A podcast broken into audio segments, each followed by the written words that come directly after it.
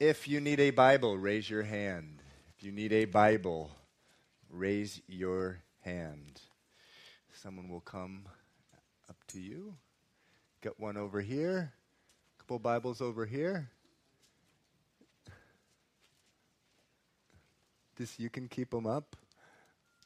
Get a couple over here. We like, like not only to hear God's word, we like to see the word of God right in front of us. So we're going through James chapter by chapter, verse by verse. We are in verse 11 of the book of James, chapter 4. Chapter 4, verse 11 says this Do not speak evil of one another, brethren. He who speaks evil of a brother and judges his brother speaks evil of the law and judges the law. But if you judge the law, you are not a doer of the law, but a judge. And there is only one lawgiver who is able to save and to destroy. Who are you to judge another? Come now, you who say, Today or tomorrow we will go to such and such a city, spend a year there, buy and sell, and make a profit, whereas you do not know what will happen tomorrow. For what is your life? It is even a vapor that appears for a little time and then vanishes away. Instead, you ought to say, If the Lord wills, we shall live and do this or that. But now you boast in your arrogance. All such boasting is evil. Therefore, to him who knows to do good and does not do it, to him it is sin. Let us pray. Father, I just thank you so much Lord, I thank you for the worship which just has opened up our hearts. It's opened up my heart just to the Word of God this morning. We come here, Lord, eager to hear from you. I just pray that I would not be a hindrance, Lord, to that happening, Lord. I pray, Father, that you would speak to us, Lord. In Jesus' name. Amen. Okay, you may be seated. So, the book of James, actually, it's a letter, was written to Jews in the first century. They had put their faith in Christ, and uh, a lot of them had experienced persecution, many of them uh, severe trials, severe hardship. Uh, at this time, when a Jew put their faith in Christ, I understand sometimes this still happens, it was not unusual for a Jewish family to have a funeral for uh, their family member if the family member gave their life to Christ. The Jews would be thrown out of the synagogue. And the synagogue was really the center of, of life and community. They, many of them lost their business or employment, so James writes to them a letter. And how does he begin the letter? He begins the letter by saying this. He's, he, he begins the letter by saying, My brethren, count it all joy when you fall into various trials. Count it all joy when you fall into various trials. James 1, verse 2. And count it all joy. Come on, James. Why not? Hey, guys, I really feel sorry for you. I wish you were here. I could pat you on the back. Why are you telling us, James, count it all joy? Well, we talked about that, but in a nutshell, you know, we count it all joy when we experience trials, hardship, sufferings, because it is then that we really get to know Jesus. Paul, in the, his letter to the Philippians, said this. He said in chapter 4, verse 10, he talked about his greatest desire was to know Christ. And he, and he just, he, he was telling them, you know, I want to know Christ. I want to know his resurrection power. I want to know him in the fellowship of his sufferings. And, and so that's how uh, James uh, begins his uh, letter. It's, it's you know, you know I, count it all joy, brethren. Here we go. Count it all joy when you fall into various trials, knowing that the testing of your faith produces patience but let patience have its perfect work. Problem with many of us is that in trials, in hardship, we don't let patience do its perfect work. We do the opposite. We let impatience do its imperfect work. We let impatience do its imperfect work. We, uh, you know, and James, he, he's observed this. That's why he uh, wrote this letter. People fed up with being on the potter's wheel. God's the potter, we are the clay and he's, uh, he's fed up. Uh, we get fed up and we get impatient. And what do we do? We go off and we start living the kind of life in which we'll never get to know Jesus. A life in which we depart from Jesus and his word. So James observes this. That's why he writes the letter, uh, the, this letter uh, to, to, um, to the Jews all over, actually, that were scattered all over the world. So, on that note, I just want to say something to, to provide a little bit more foundation here. You know, when we enter into a relationship with Jesus Christ, the Bible says that we become joined to Him. Literally. Literally, in the supernatural realm, we become joined to Christ. The Bible teaches that He is the vine and we are the branches. That's in John 15. The Bible says in Ephesians 5, He is the bridegroom, we are the bride. The Bible says that, uh, in addition to that, it says that Jesus is the head of the body, and we are a member of the body. Those are just wonderful pictures, metaphors that are used in the Word of God. They illustrate an inner reality that is real. That when you enter into a relationship with Jesus Christ, you're joined to Him. He is the vine, you are the branches. He is the uh, bridegroom, you are the bride. He is the head, you are the member. And, and, and so, if you say that you have a relationship with Jesus Christ, if you say that you've been joined to him, but, and this is the theme of this letter, as time goes by, nothing happens in your life where you begin to look like Jesus. You need to ask yourself whether you were ever joined with him in the first, first place, whether your faith is real. Because if you're joined with Christ, the Bible says, you will begin to look like him. And you know, these are hard questions. That's the wonderful thing about the Bible. The Bible doesn't avoid hard questions. Now, please understand, all of us stumble and fall in many ways. James himself says that in verse 1 of, of chapter 3. However, when we enter into a relationship with Jesus Christ by faith, the Bible says, we are joined to him.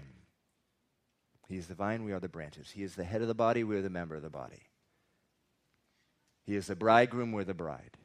And after a while, we will begin to look like him. So, James is observing how these folks are responding to trials, severe trials in their life. And how rather than allowing patience to perform its perfect work, rather than living by his word, they're responding in the opposite way and they're letting go of, of, of, God's word and they're laying a hold of other things. They're letting go to the point where their lives are looking less and less like Jesus' life. So James starts at, uh, to, to question them Is your faith in Christ real? Is it alive? So in chapter 2, he, he, he, he begins to lay this all out. He teaches them. He says, verse 17, faith by itself, if it does not have works, is dead. And in, just in case they didn't hear him, three verses later, faith without works is dead. And in case they really weren't uh, listening to him, he says it a third time in verse 26 faith without works is dead. You know, when the Holy Spirit continues to tell us the same thing, it's the Lord's way of saying we're knuckleheads and he's trying to get in and we're not listening faith without works is dead. Now, please, please, please, please, please, please make sure you don't misunderstand. The Bible says that faith, there's only one thing that opens up heaven to us, and that is faith. Not good works, faith. Faith in Jesus Christ plus nothing gets us into heaven. Faith in Jesus and what he did for us. The Bible says we can't work our way into heaven by good works, nor can we work our way out of heaven by bad works or not, by not doing enough good works. Heaven is a gift of God, which we receive simply by faith. No amount of good works will get you into heaven. There is only one good work that can get someone into heaven. That's the work that Jesus Christ did on the cross. He took all our sin, all your sin, and, and, and he was judged for it on the cross. He was raised from the dead and now offers eternal salvation to you for free. You are saved by faith, not by works. However, a saving faith, if you have it, if it's been deposited into your heart, which the Bible says the Lord does, we can't manufacture faith. God gives it to us. If you have a saving faith, over time, good works will proceed. And that's James' point. A saving faith over time will produce a life that, listen, looks like Jesus, looks like the, the one to whom you are joined. That's his point. What does a person's life look like when they have a saving faith? What does a person's life not look like when they have a saving faith? Most of James' letters dedicated to answering those questions. So in chapter 1 and chapter 3 spends a lot of time on the tongue. Sort of made us bristle as he brings up the tongue over and over. The life that is uh, produced by a saving faith will be characterized by restraint of the tongue. Be quick to listen, slow to speak, James says in chapter 1. In chapter 3, he says, If a man does not stumble with his words, the whole course of his life will become godly over time. So in chapter 4, as if we have not heard enough about this subject, James brings it up again. And that's where we began this morning, verse 11 of chapter 4. Do not speak evil of one another, he says. Do not speak evil of one another, brethren. So now James is zeroing in on a particular issue regarding the tongue. He's talked about the tongue in chapter 1, chapter 3, half the chapter of chapter 3 is about the tongue. But now he, he's sort of zeroing in uh, on a discrete issue here. It's the way you use your tongue with your own family members. And I'm not talking about your biological family, I'm talking about the family of God. As I mentioned before, the family of God, the church, is his body, it is the body of Christ. Again, the, Ephesians 5 says Jesus is the head of the body, we're the members of his body. And listen, when we create division or animosity within the family, within the body, his body, because of something that comes out of our mouth, God takes it really seriously. We'll see that. Look at these verses. This is my favorite on the subject. Proverbs 6 16 through 19. These things, rather, these six things, the Lord hates. Strong word, that word hate. Yes, seven are an abomination to him. What does that word abomination mean? In the Hebrew, it means a sin of exceedingly great magnitude. These six things the Lord hates. Yes, seven are an abomination to him. Number one, a proud look. Number two, a lying tongue. Number three, hands that shed innocent blood. Number four, a heart that devises wicked plans. Number five, feet that are swift in running to evil. Number six, a false witness who speaks lies. And what is an abomination to the Lord? One who sows discord among brethren. One who with their mouth, with their tongue, sows division in the family of God. The Bible says that in God's eyes, He not only hates it, it's an abomination, a sin of exceedingly great magnitude. Why? Because it's misrepresenting His own body the body of Christ. Look at verse 9 of the next chapter, chapter 5. What does it say? It says, Do not grumble against one another, brethren, lest you be condemned. Behold, the judge is standing at the door. Now, this doesn't mean that God is going to take some Christian and throw them into hell. That's impossible. That can't happen. What it does mean is that the Lord will take action to make sure his body, the body of Christ, is not being misrepresented.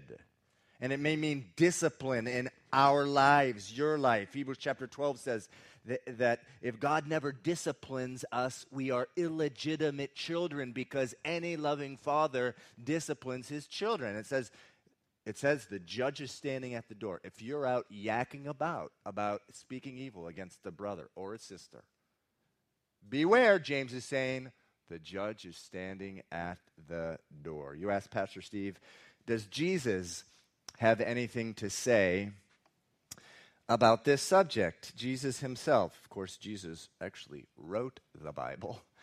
The Holy Spirit, Jesus, the Father are three yet one, so he, he, he wrote it. But specifically in John chapter 17 of the book of John, John records a prayer uh, by Jesus to God, a prayer that he prayed on the same night he was arrested. Among other things, he prays this. Verse 21 I pray that they may be one.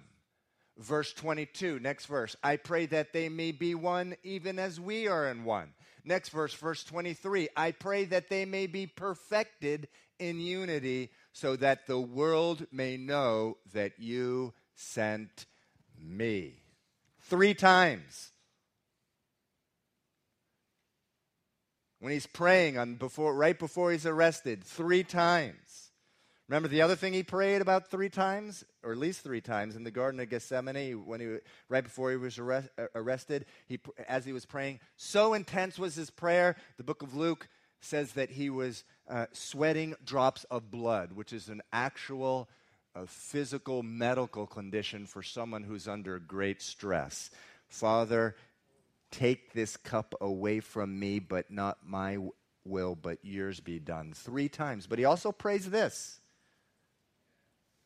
that they may be one. Make them one, Father. Please make them one. And, and, and, and, and you know, why so much emphasis on that prayer? that the church would be one. I believe it's this. You know, when Adam and Eve chose to rebel against God, they fell under a curse, the Bible says. One was that there would be animosity uh, uh, among them. In Genesis chapter 3, the, the God the Father tell God tells Eve, Your desire will be for your husband, but he will rule over you. There'll be animosity conflict within the family. It was passed right on to their children. Cain killed Abel, and the curse afflicts all humanity to this day. But the Bible says Jesus paid for that curse. He became a curse for us. Christ, Galatians 5:12 says, has redeemed us from the curse of the law, having become a curse for us. He came to break the curse. He died to end the conflict among us, among the family. He has broken the curse among us. In John 17, Jesus is praying to the Father Father, I know my death won't be in vain. Please, Lord, Father, make them one. And so, you know, Satan just wants to stir up conflict within a church body so that it will have, once again, the mark of the curse on it. And Jesus is praying against that.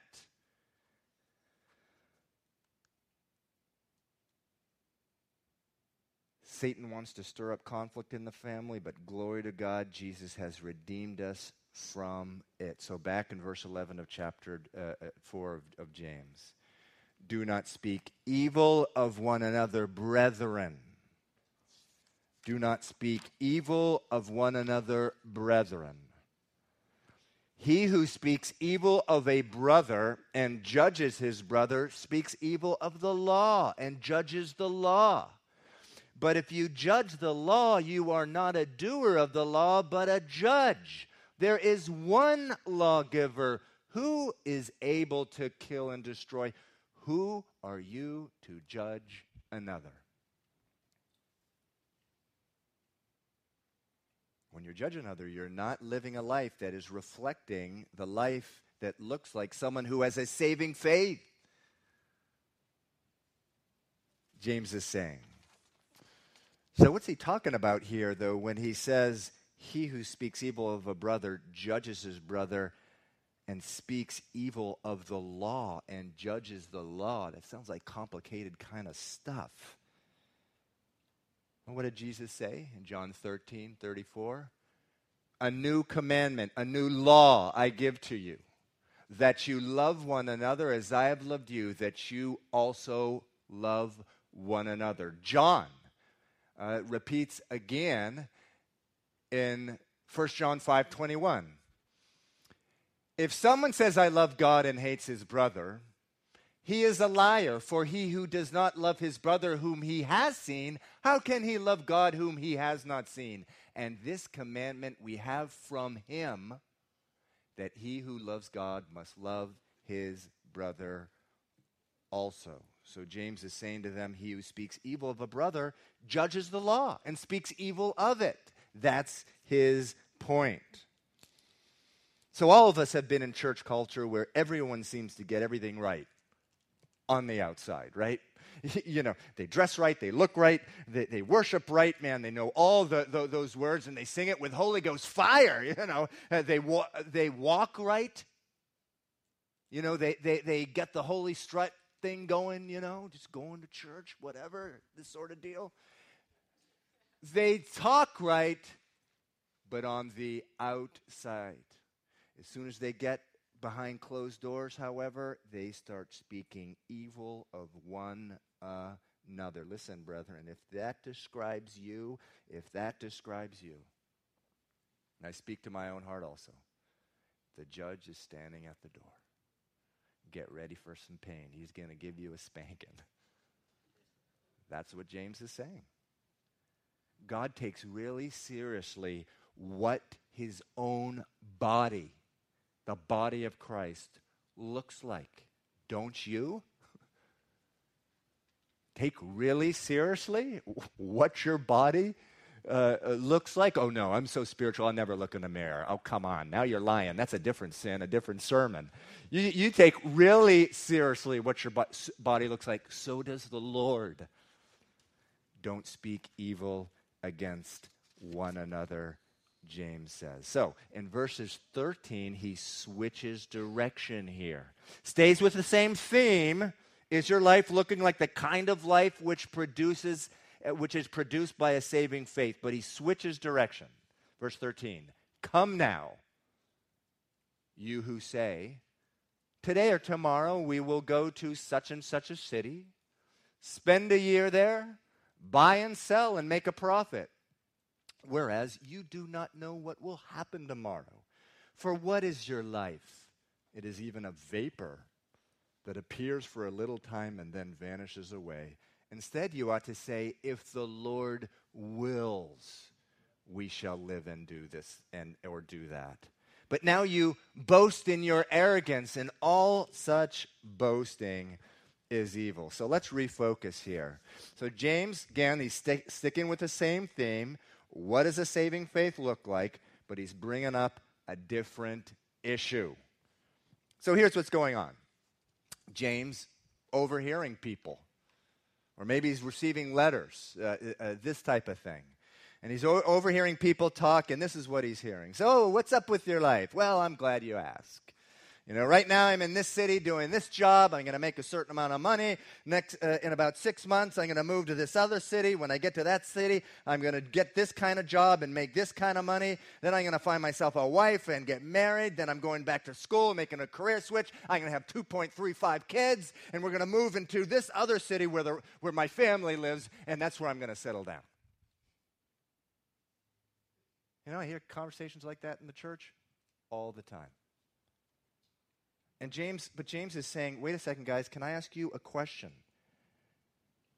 Does God have anything to do with your plans?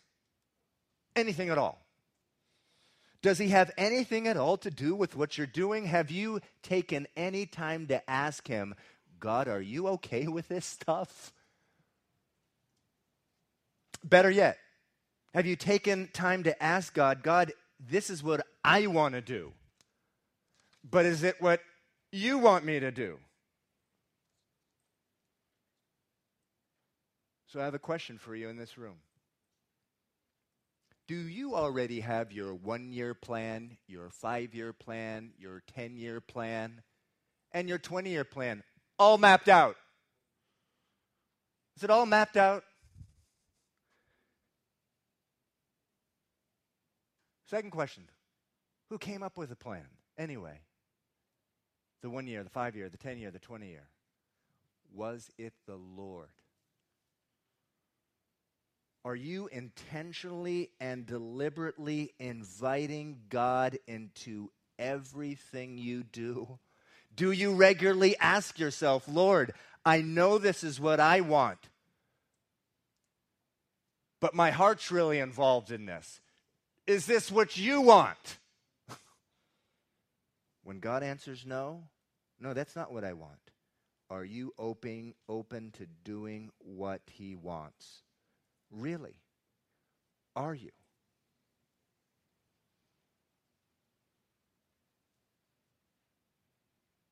James is saying a life, the life that is produced by someone, a man or woman who has a saving faith, brings God in to the decision making process.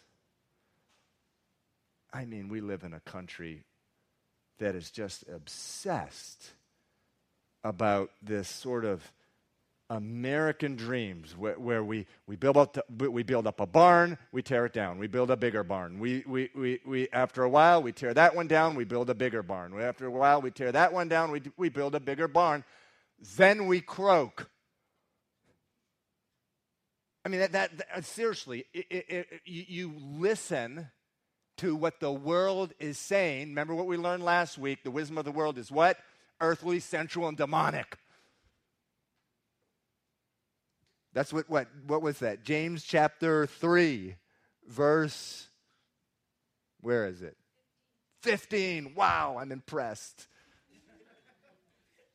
But that, that kind of wisdom is earthly, sensual, and demonic. If you weren't here, get the CD, but it, it, it fits the whole definition of all those three. Where is the Lord in your plans?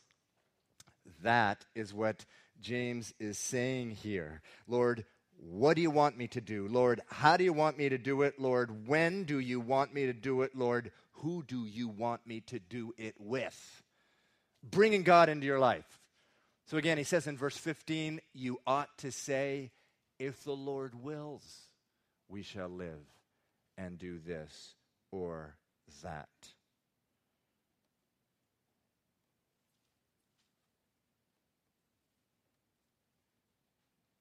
So please, brothers and sisters, there's a better way, a blessed way. It's seeking and finding the will of God in your life. I love this other verse from 1 John. The world is passing away but the one who does the will of God lives forever. The world is passing away, but the one who does the will of God lives forever. And you know the wonderful thing about the Word of God? Actually, Anthony and Irene, the worship team, they sung it uh, in one of their songs. It's only in your will, Lord, that I am free. It's so often it's fear keeping us away from doing the will of God. But that's such a lie because it's true. It's only in God's will that we are free. Jesus says, He who the Son of Man sets free is free indeed. You know, I just wanted to give you one example of this. Can you pull the lights, uh, Jose? I want to see if you recognize this picture. This picture's not really easy to see here.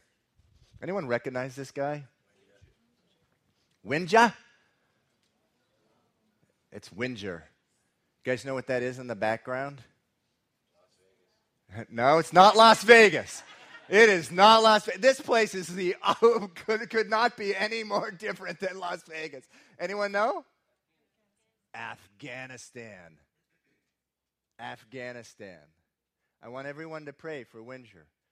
But I've been so blessed because he's been emailing some of us, and you know what he's saying? You can just leave the lights off for a second here. You know, you know what he's saying? He, he, he's saying, you know, I found out that uh, when you're in the military, you're not allowed to basically tell anyone about Jesus unless they bring it up to you. Well, I'm a contractor, I'm not in the military.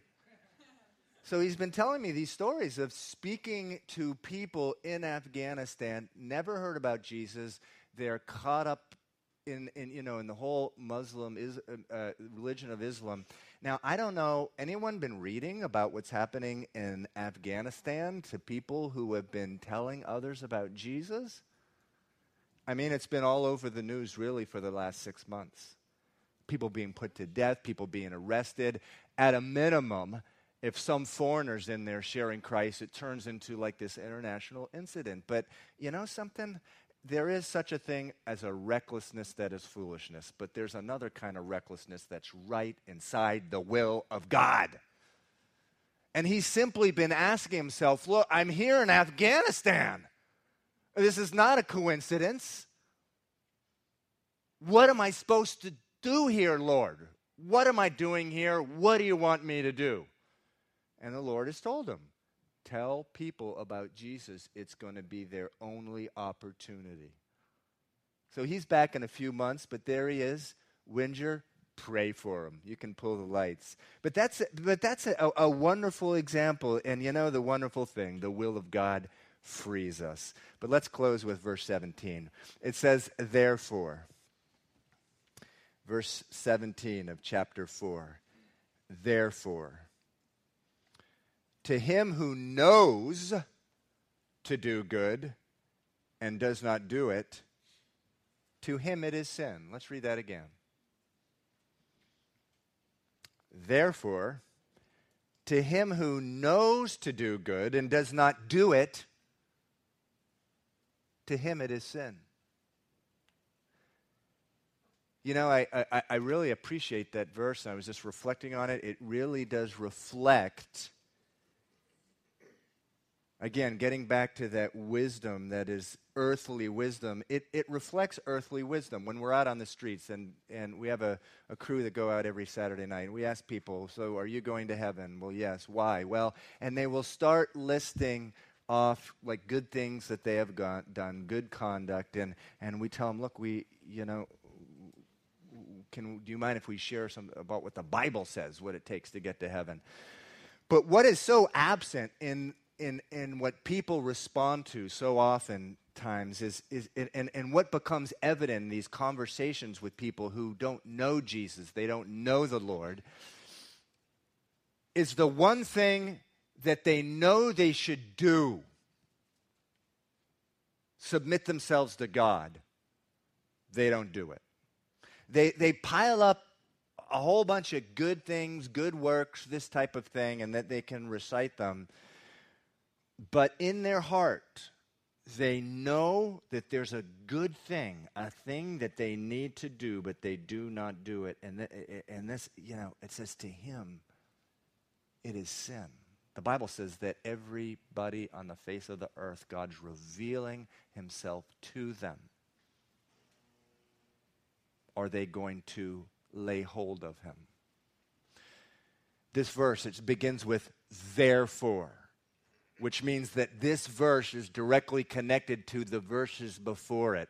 And, and you know, when I first read this verse, I'm like, what does this verse have anything to do with what we just read about? The verses that we just read about are look, Find out the will of God. Don't just be bantering about what you're going to do for the next five years. Find out what the will of God is. And then it says, Therefore, to him who knows to do good and does not do it, to him it is sin. What does that have to do with the preceding verse? Answer everything. Everything. I think of Matthew 25, Jesus speaking, parable of the talents. A man called three, uh, three of his servants. To the one he gave five talents. To the one he gave two talents. To the one he gave what? Uh, one talent. What's a talent? Talent is just a measurement of gold or silver or, or, or money or whatever. And so he gives one five talents, he gives one two talents, and he gives one one talent. And then he goes away and he comes back and he says, What so what happened? What did you do with your talents? And the one guy with five talents comes up and he says, Well, look, I, I, I here's your five talents, but here's another five talents. I, I, I put it to work. And he goes, Great, come and come and enter into the joy of your Lord. It's a wonderful verse. Come, enter into the joy of your Lord, his joy. There's nothing that gives him more joy than to gather in a harvest. And then he says to the second guy, Well, well now you come. And the second guy says, Wow, here's my the two talents that you gave me. And here's another two talents that I made with those other two talents. And and and the, the master says the same thing. Come into the joy of your Lord, representing God. Bring him in, in, into heaven. But then there was the third guy. He had one talent. And, and, and he said, Okay, well, what did you do with your one talent? And, and, and he goes, You know, he goes, You're a hard taskmaster, and I knew you're a hard guy, so I was a little scared. So I, uh, I, I, I dug a hole and I put the talent in there, and so, well, I didn't do anything with it. Here you go. He knew he was supposed to do something, and he didn't do it. James chapter 4, verse 17. To him who knows to do good and does not do it, to him it is sin. Now, what's so striking about that parable is what Jesus uh, says to him. What Jesus says to him. In Matthew 25, verse 30, it, it, Jesus, rather it's, it's Jesus, but it, it's the master. It says, the master says, cast that unprofitable servant into the outer darkness where there will be weeping and gnashing of teeth, a reference to hell.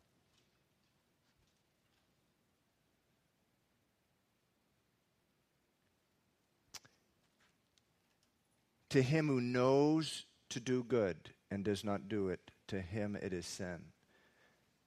You know, at its most profound level, again, this is talking about the gift that Jesus is offering to the world.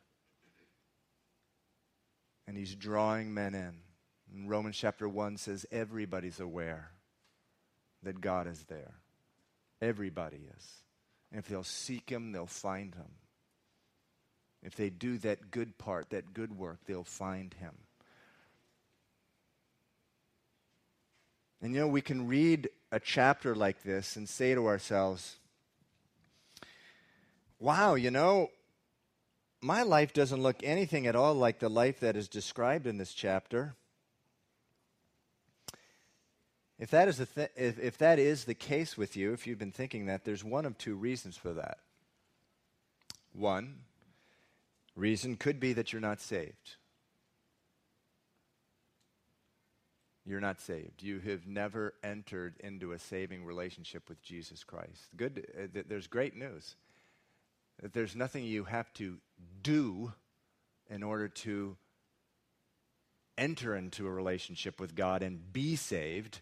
You simply accept Jesus and receive Him by faith, the prayer of faith. There will be people right after the service standing right in front of this pulpit. If you've never prayed to receive Christ, by all means, come up and pray. It's a simple prayer of faith.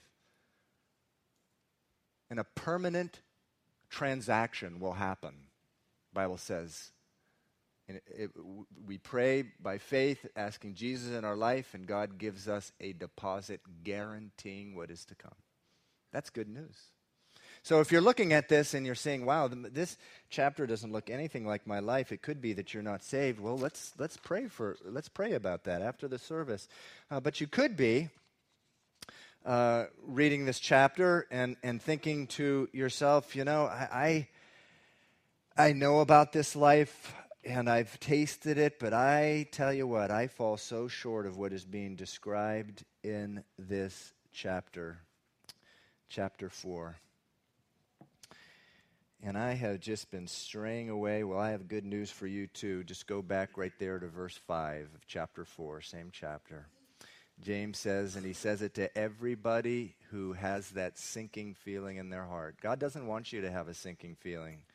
He wants you to embrace this, verse 5. Or do you not think that the scripture says in vain, the Spirit who dwells in us yearns jealously? In other words, God wants you back. And then he says in verse 6, but he gives more grace. He gives more grace. In other words, the Lord wants you back if you've been living apart from his word. He will give you the grace to live the word, but also when you go back again, just as I said last week, you're going back to a place where your, your master is Jesus Christ. And Jesus says, Come to me, all you are, who, are le- who are laboring and, and heavy and, and burdened. Heavy laden and burdened, he says. And, and, and, and, and I will give you rest. And he goes, Take my yoke upon me, for my burden uh, is, is easy. My, my burden is light. My yoke is easy. And, and so he, he's not going to be whipping you and flogging you when you come back into his presence. The Bible says that when you accept what Jesus did on the cross and you're saved, it's you are justified before the Lord. Justified, just as if you've never sinned. In other words, when you go back to Christ after having received Him in your heart, you're going back into a chamber where it's just as if you've never sinned. That's what grace is all about. Yes, does that sound too good to be true? It is. It is to be too good to be true to the world. It costs so little to us because it cost God so much. It cost him its own, his own son. And it says he yearns jealously for you to come back, verse 5. And that's the great news of this chapter. And that's why James, man, does he, he, he doesn't pull the punches, he tells it like it is, but there's always this wonderful backdrop of grace. This backdrop of grace where we can go where there's a blank slate there. Jesus wiped it clean for us. God's not waiting for you, Christian, with a, a, a, a board that has all your sins written on it that you've done in the last week. It's, it's permanently and always blank. That's what grace is all about. So, again, there'll be folks um, up here after the service. If you'd like just to pray through some issue that you, you've had, or this strikes a chord and you'd like to return to that place of grace, you know, where the Spirit's there, you know, uh, yearning jealously for, uh, for you to come back, come up and pray. Or, or if you've never asked Jesus into your life, uh, the prayer team will be up here. So why don't we actually now let's close in prayer. If the worship team could come up, we're going to close with a worship song, but let's close in prayer. Father, I just thank you so much for uh, this word, Lord, and and and what a wonderful backdrop there is of grace, Lord. Your your word says that you yearn for us. You call us jealously. Lord, you love us in that way. You love us, Lord, in a way your word says that no human being, our mother, our father, our, our kids, our, our siblings, can ever possibly love us. In a thousand lifetimes, Lord, you, you love us. You yearn jealously for us. And Lord, we're yearning back. we want you this morning. I speak for my own heart too, Lord. We want you. We need you. We love you, Father. I just pray, Lord, even as this, this word also says, Lord, it says that if we draw close to you, if we draw near to you, that you will draw near to us, Lord, that you would do that work, that blessed work in the life of every man and woman in this room, Lord this morning, Lord. I just pray that you would do that work believing your word, that every promise in it is yes and amen. And we pray and we say amen in Jesus' name.